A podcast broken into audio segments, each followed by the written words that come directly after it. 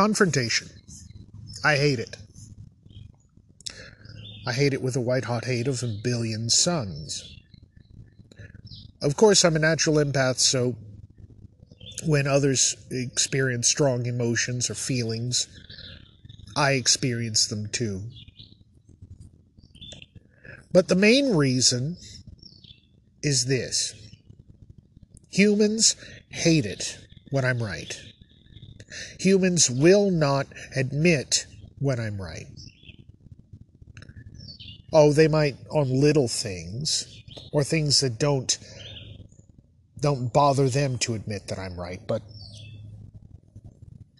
when it comes to something that they know I'm right and they don't want me to be right, they will actively actively avoid admitting I'm right. Hence the confrontation and hence my irritation. I don't like having to pound the facts and be correct and have the other person just simply not admit it. It's how I've been bullied. It's how I've had friends turn their backs on me. I've had family distance themselves over confrontation. So I avoid it. I don't like dealing with companies anymore for that exact reason. They will never, ever admit they're in the wrong. Never. But it is a main reason that for the last seven years I haven't talked politics very openly. And that's leading to today's announcement. But before I get there, please allow me to give you some backstory that I hope you'll find interesting. When I was just a little tot, my mom and I, we lived with my grandparents. And one morning I woke up, and the only person awake was my grandmother. And she was in the kitchen, but she was not doing any breakfast cooking just yet. She was doing what she called her devotions. She would pull out this gigantic family King James Bible and she would sit at the breakfast nook and she would read and she would pray and she would inevitably bawl her eyes out. And you didn't disturb that. But I, I of course, tiny little me, I did. I asked her what was for breakfast, and she said, I'm not cooking that yet. You're going to need to go sit down in the living room, and everybody else will be awake, and then I will. She says, I'm doing my devotions now, so please just leave me alone. And I said, okay. And I went and I sat down in the living room, but I didn't just sit anywhere. I sat right in my grandfather's chair. Now, that's just something you didn't do. It's kind of like Sheldon Cooper's spot. No one sat in my grandfather's chair. It just simply wasn't done. If my grandfather was awake, he wanted his chair. He wanted to be in his chair. He'd worked uh, his fingers to the bone over the years to have that fancy chair, and that's where he would want to sit and smoke his pipe and read his paper and watch the TV. But tiny little Skippy didn't really worry about that. I just plopped down in his chair because I wanted to feel like Grandpa for a minute. And I saw that my grandmother had picked up the morning paper. And my grandfather wasn't awake to read it. So I started reading it. That's right. I'm in my grandfather's chair where you dare not sit. And now I'm reading his paper before he had the chance to do so and I was just learning to read. It was my grandfather who was helping me learn to read.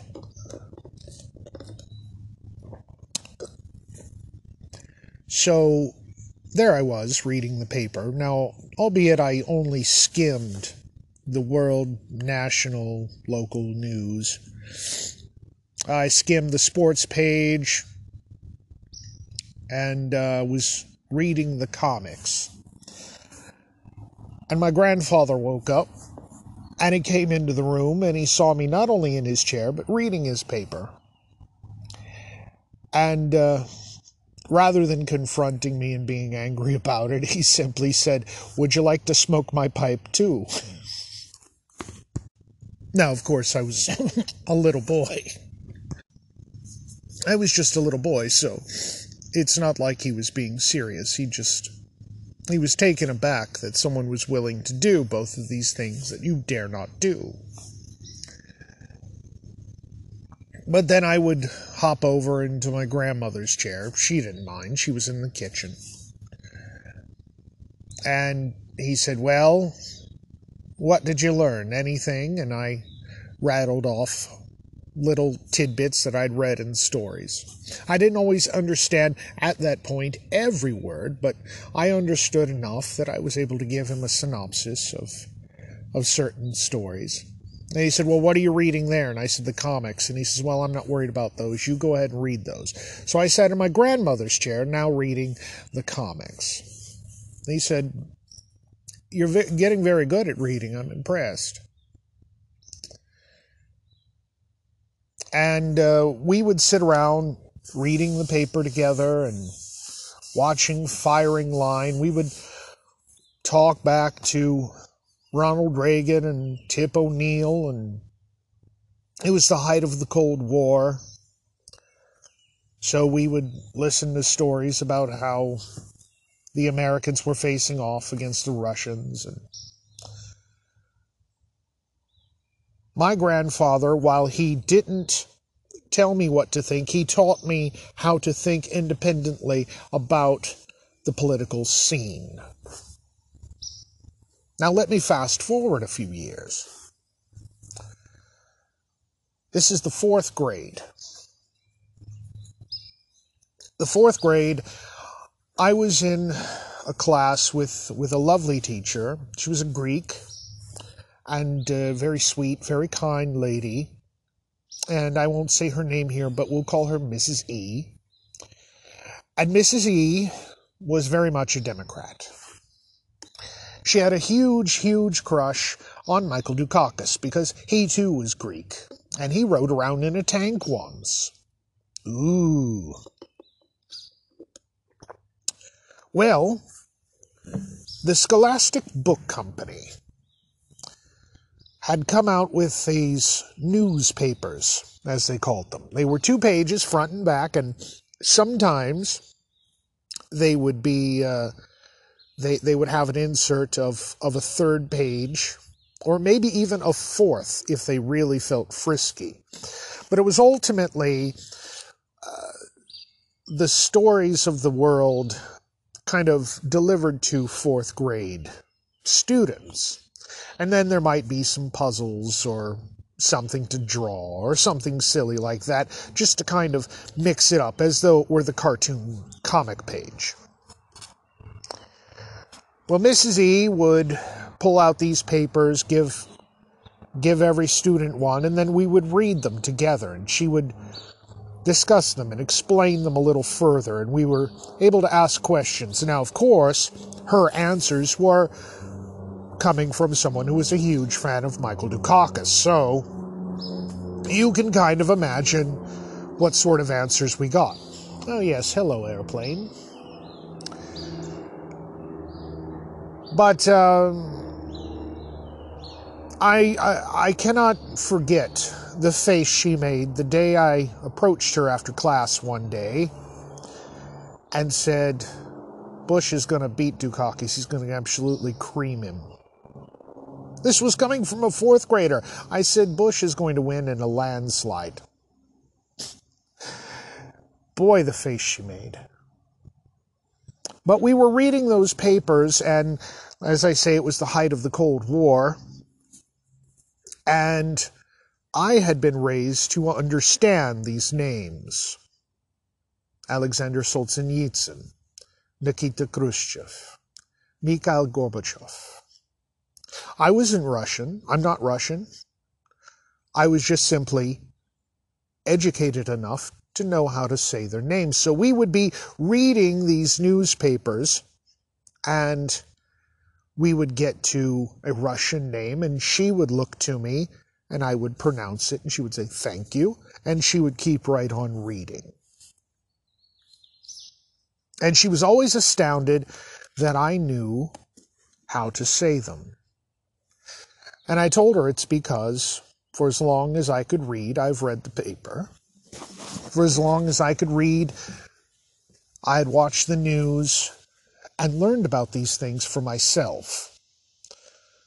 And while I did so on my grandfather's lap at times, he didn't tell me what to think. He didn't tell me how to think. He told me simply to think.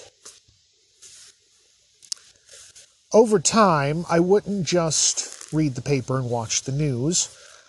I was, of course, a huge, huge radio fan. So I listened to a lot of music radio, mostly my mother's music, uh, the things that she grew up on, the Beatles and Led Zeppelin and Jimi Hendrix and and the Monkees and so on. But I also came to love talk radio. Now, this isn't just in say 1988, but this was this was kind of a, a, a mild list that I have going through my head when I say talk radio of shows that I listen to.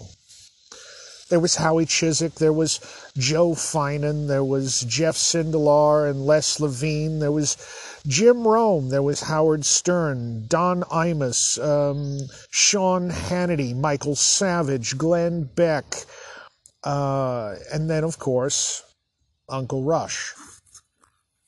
Now, of course, I make I, I list those names, and if you recognize them, you think, aha, that's how he thinks. Because you think that what I'm going to do is I'm going to parrot what they said. And the answer is no.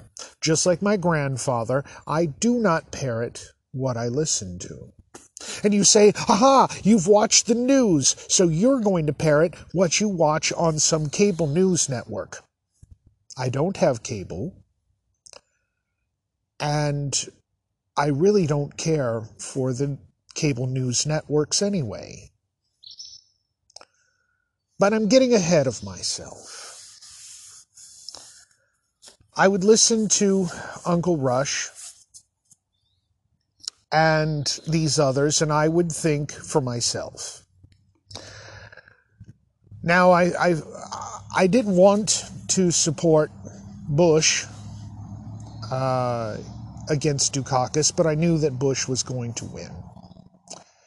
And when it came time for reelection, I knew that Bill Clinton was nothing but trouble. Again, I don't need someone to tell me how to think. I think for myself. And I saw that Bill Clinton was going to be trouble. Well, needless to say, this was a, much to the chagrin of my classmates and teachers. Well, we watched, instead of the Scholastic newspaper, we watched during homeroom a show called Channel One. Now, Channel One was hosted by Kathy Kronenberger, who would ultimately be on Fox 8 in Cleveland for quite some time. And then there was Lisa Ling, who I believe she was on The View for a while. Uh, of course, I never saw her on The View, but uh, simply saying that she's on The View, you kind of get a picture of what she is like, even though she was a pretty girl. And then there was Rawley Valverde, and I don't know where he disappeared to. He just kind of vanished like a fart in a wind and they would go over the stories. And now they were trying trying to direct them at eighth graders ninth graders tenth graders whoever might be paying attention to channel one during a homeroom. And shortly after channel one one day the principal cracked the microphone of the pa system and said children you're not old enough to vote, but we're going to have a presidential vote of our own here in school. And he said, to sweeten the pot, whoever wins our presidential election, I'm going to vote for on election day. And it was really, it was credit to him, it was really a smart educator kind of move because now he was getting the entire school to think politically. But in hindsight, it was really a win win for him because, because it didn't really matter uh, who we selected. When he went into that ballot box uh, to pull his own lever, when he when he went behind the curtain, it didn't matter who we'd selected. He was going to vote for whomever he wanted to vote for. He wanted to see how we as a school felt politically. I was the only one in the entire grade I was in at the time to vote for Bush. Everyone else voted for Clinton. And alas, that's the way that the election went. And I blame him saying, Read my lips, no new taxes. I really do. So I really and truly do blame George H.W. Bush for saying, Read my lips, no new taxes, when he didn't mean it. But he got creamed, and I hated it. And so I would listen to all of my different talk show hosts, and I would continue to read the uh, Uncle Rush's Limbaugh letter, and I was the only person in the school. Uh, much to the chagrin of uh, our librarian, whom I will call Mrs. K. Uh, much to her chagrin, I was the only person in the school who regularly read the National Review. Uh, unless someone was actively looking for it, I was the only one who was ever requesting the new issue as soon as it came out. But I kept my eye on things, and along came the 96 election, and I was finally able to vote for myself. Now, I wasn't able to vote for the primary. I was lied to uh, in hindsight. But they said, oh, you're technically not 18 just yet, so you can't vote in the primary, which is not correct. I could have. But I wasn't allowed to vote in the primary, so I had to wait until the general election. And I wasn't fond of Bob Dole. I mean, sure, he had my respect, you know, because he had uh, a storied past and career. But I found him doddering and old and yeah, ultimately not a very good candidate at all. And once again, the principal cracked the microphone and said, We're going to have an election here. And what do you know? Bill Clinton won in a landslide.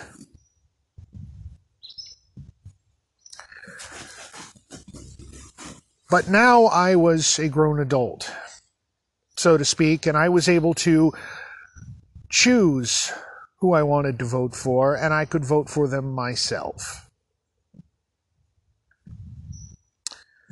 Along came 2000. My candidate got primaried, and we ended up with George W. Bush versus Al Gore. Well, I knew that I did not want to vote for Al Gore. But I really, really just was not fond of George W. Bush. I thought he was a drunkard and a fool and lacking in brain pan. But nevertheless, as you say, I held my nose. And then 9 11 happened. And I was grateful that George W. Bush was in office and not Al Gore because I think things would have gone a completely different direction if that had been the case. Well, along came 2004. I voted for George W. Bush. I wasn't even going to um, bat an eye. I knew he was going to be the nominee for the Republicans, and I there was no way I was voting for his opponent. And uh, it was after 9/11, and and I said, well, let's give him a chance. You know, he's he's not the greatest thing ever, but he'll do. 2008. Once again, my candidate got primaried. And we ended up with John McCain. For a while, I was a big fan of John McCain. I had a lot of respect for him. And then he backed out and then he came back in. And that kind of irritated me because after he came back in, he suddenly started going further and further to the left and he became more and more of of a talking head for the left. And he ran against Barack Obama. I read his book. I tried to like him. I couldn't bring myself to like him because I felt he was nothing but trouble. And he had Joe Biden as a running mate.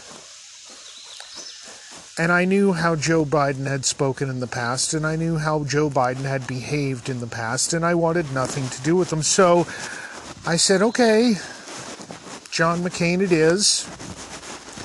And I remember being angry at McCain, much like my grandfather would have been. When John McCain dipped on David Letterman. David Letterman had asked him on, and he said, Yes, I'll be happy to do David Letterman's show. And then he canceled and was down the street from the Ed Sullivan Theater, glad handing people. And he was dodging David Letterman because he was avoiding him, didn't want to answer any of his questions.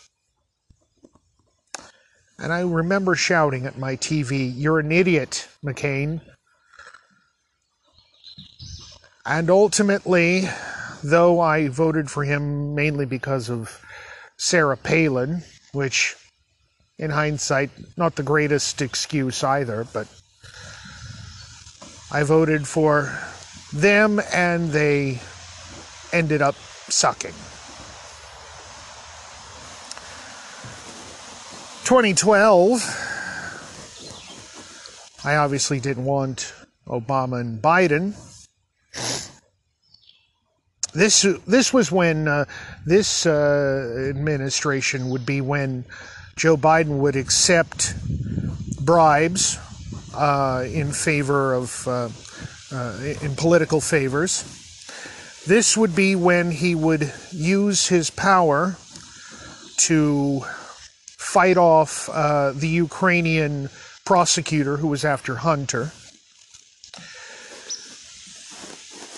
And I was not going to be thrilled with with uh, Obama and Biden winning, but who did the Republicans put up? Mitt Romney. Mitt Romney, I wasn't a fan of when he decided to run in the primaries, let alone did I want to back him. And yet, of course, I did. And I didn't want to call people out on their crap and say that they had a really stupid candidate, but they did. And Mitt Romney has since continued to move left, left, left, left, left, left, left, left, left.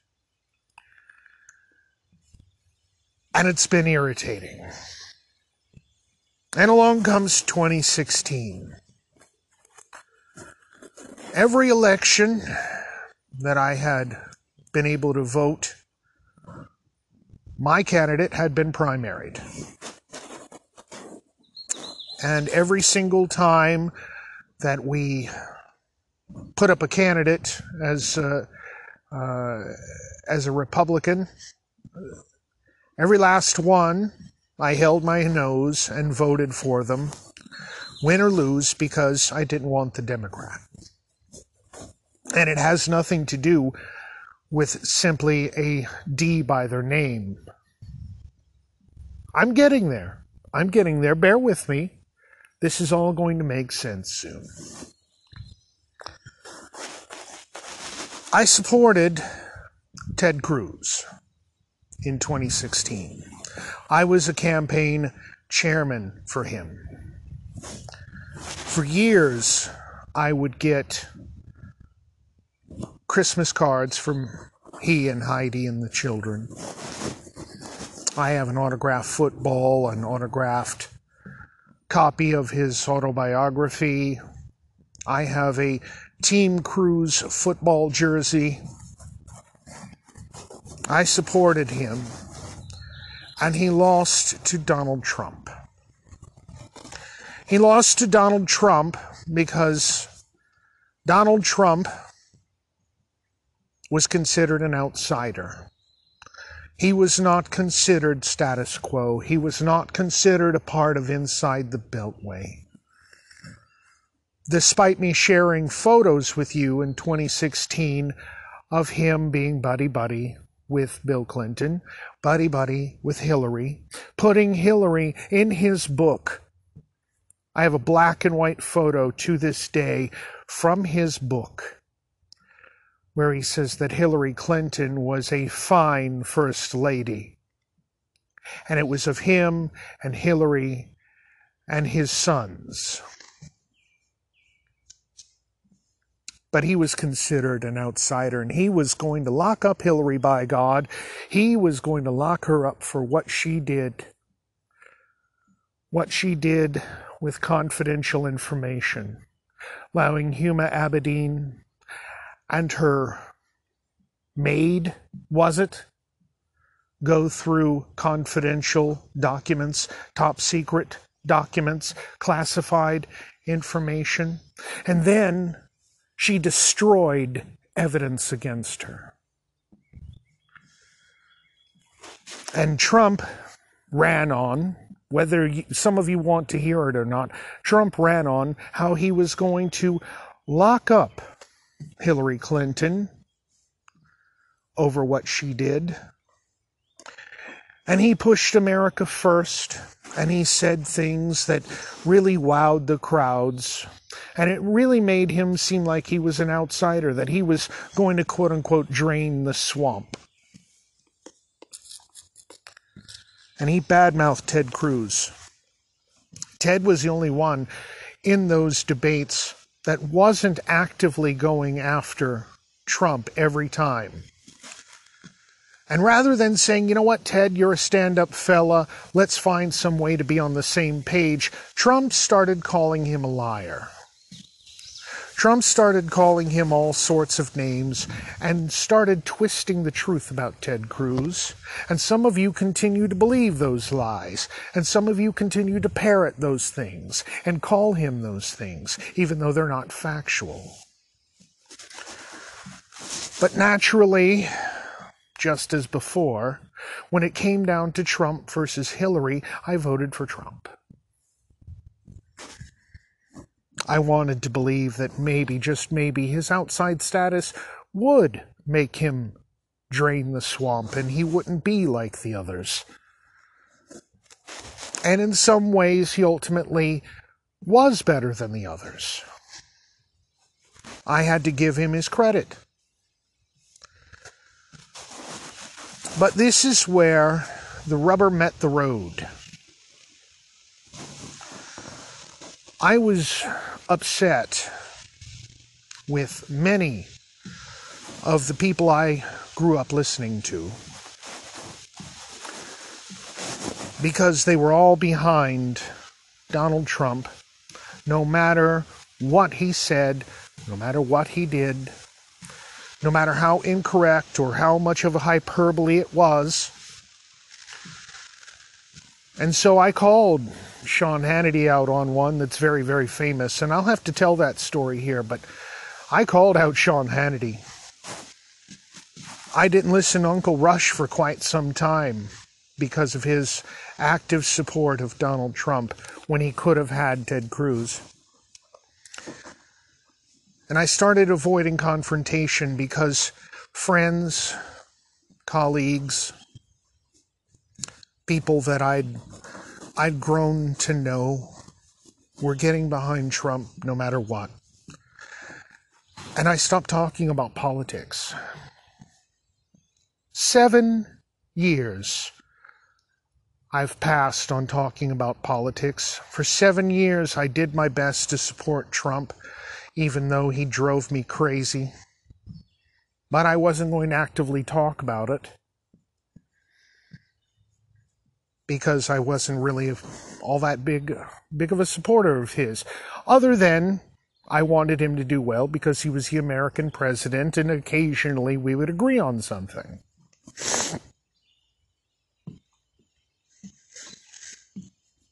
And along came the 2020 election. Now, I knew that Trump was going to be the nominee. That was a foregone conclusion.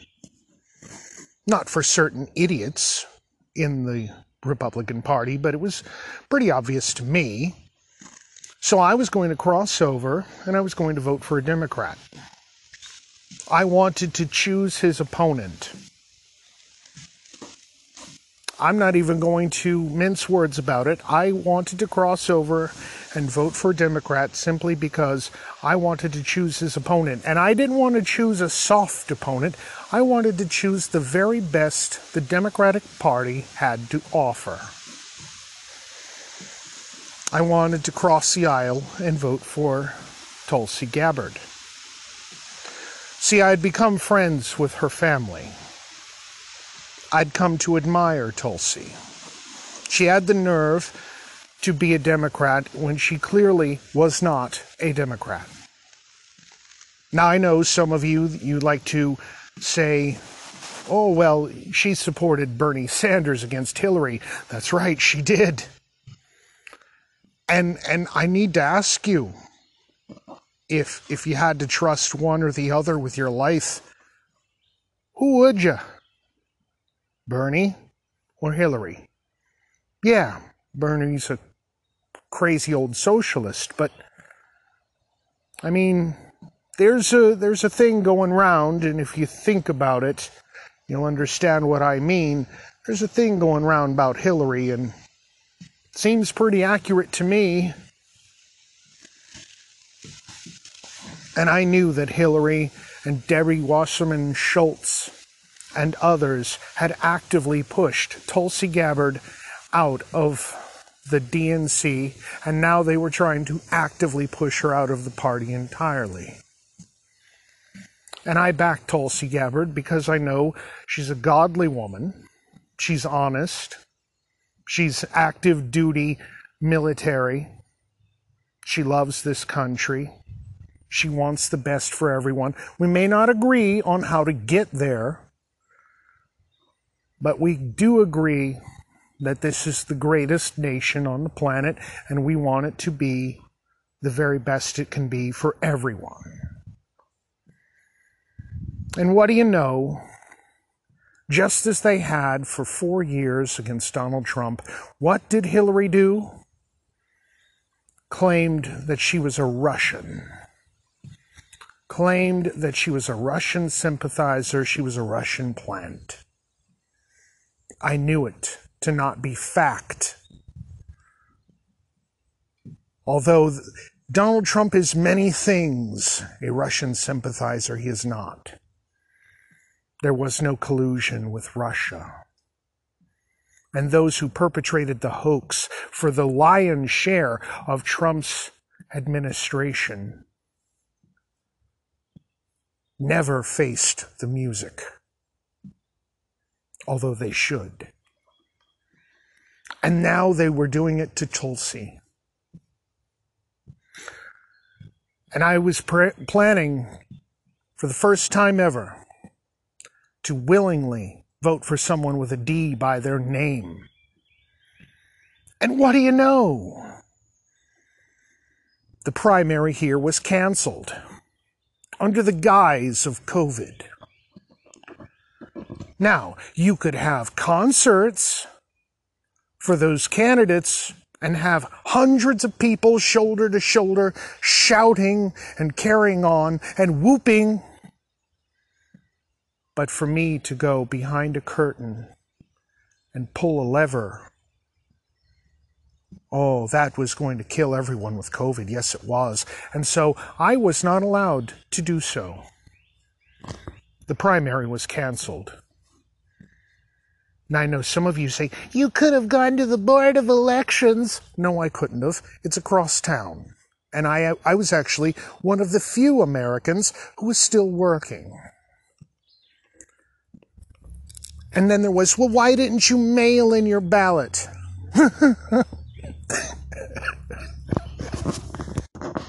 Folks, you're going to learn very, very quickly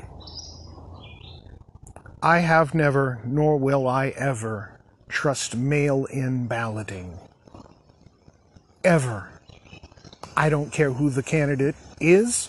I don't care what ballot it is. I don't care what mailman it is. I will not trust them. Ever.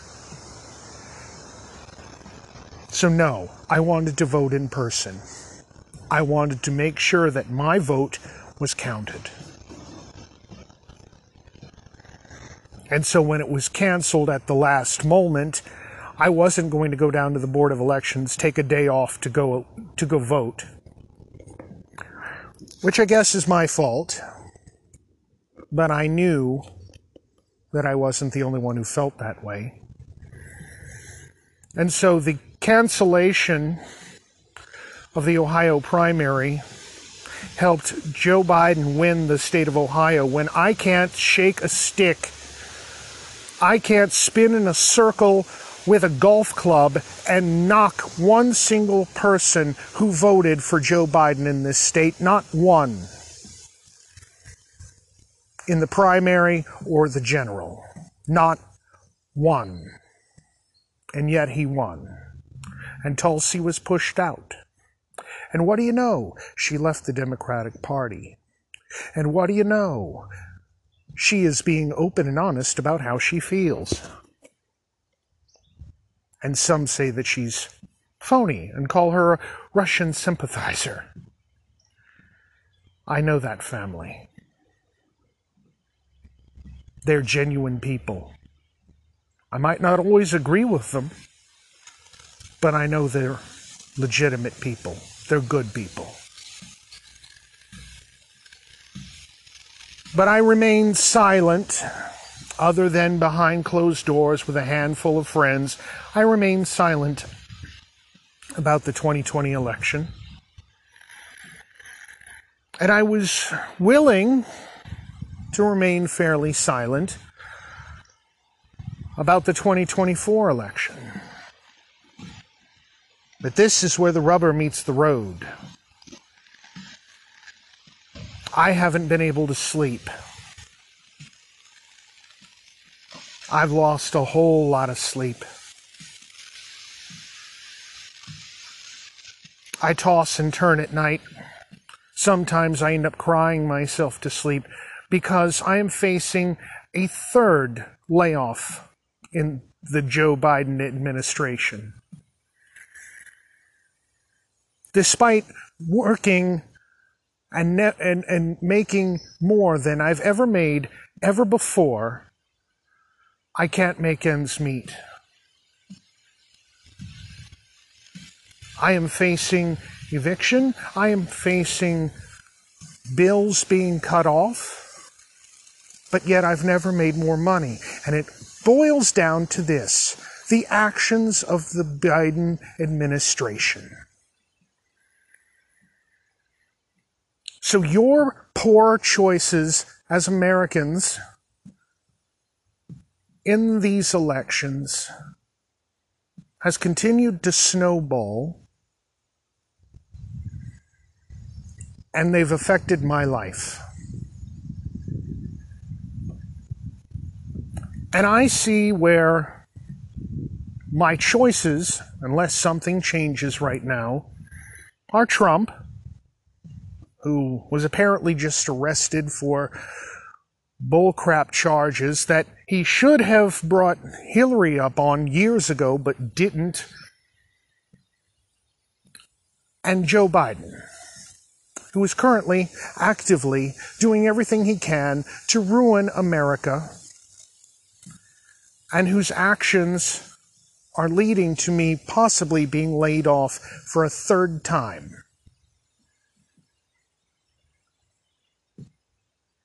And so I lose sleep at night.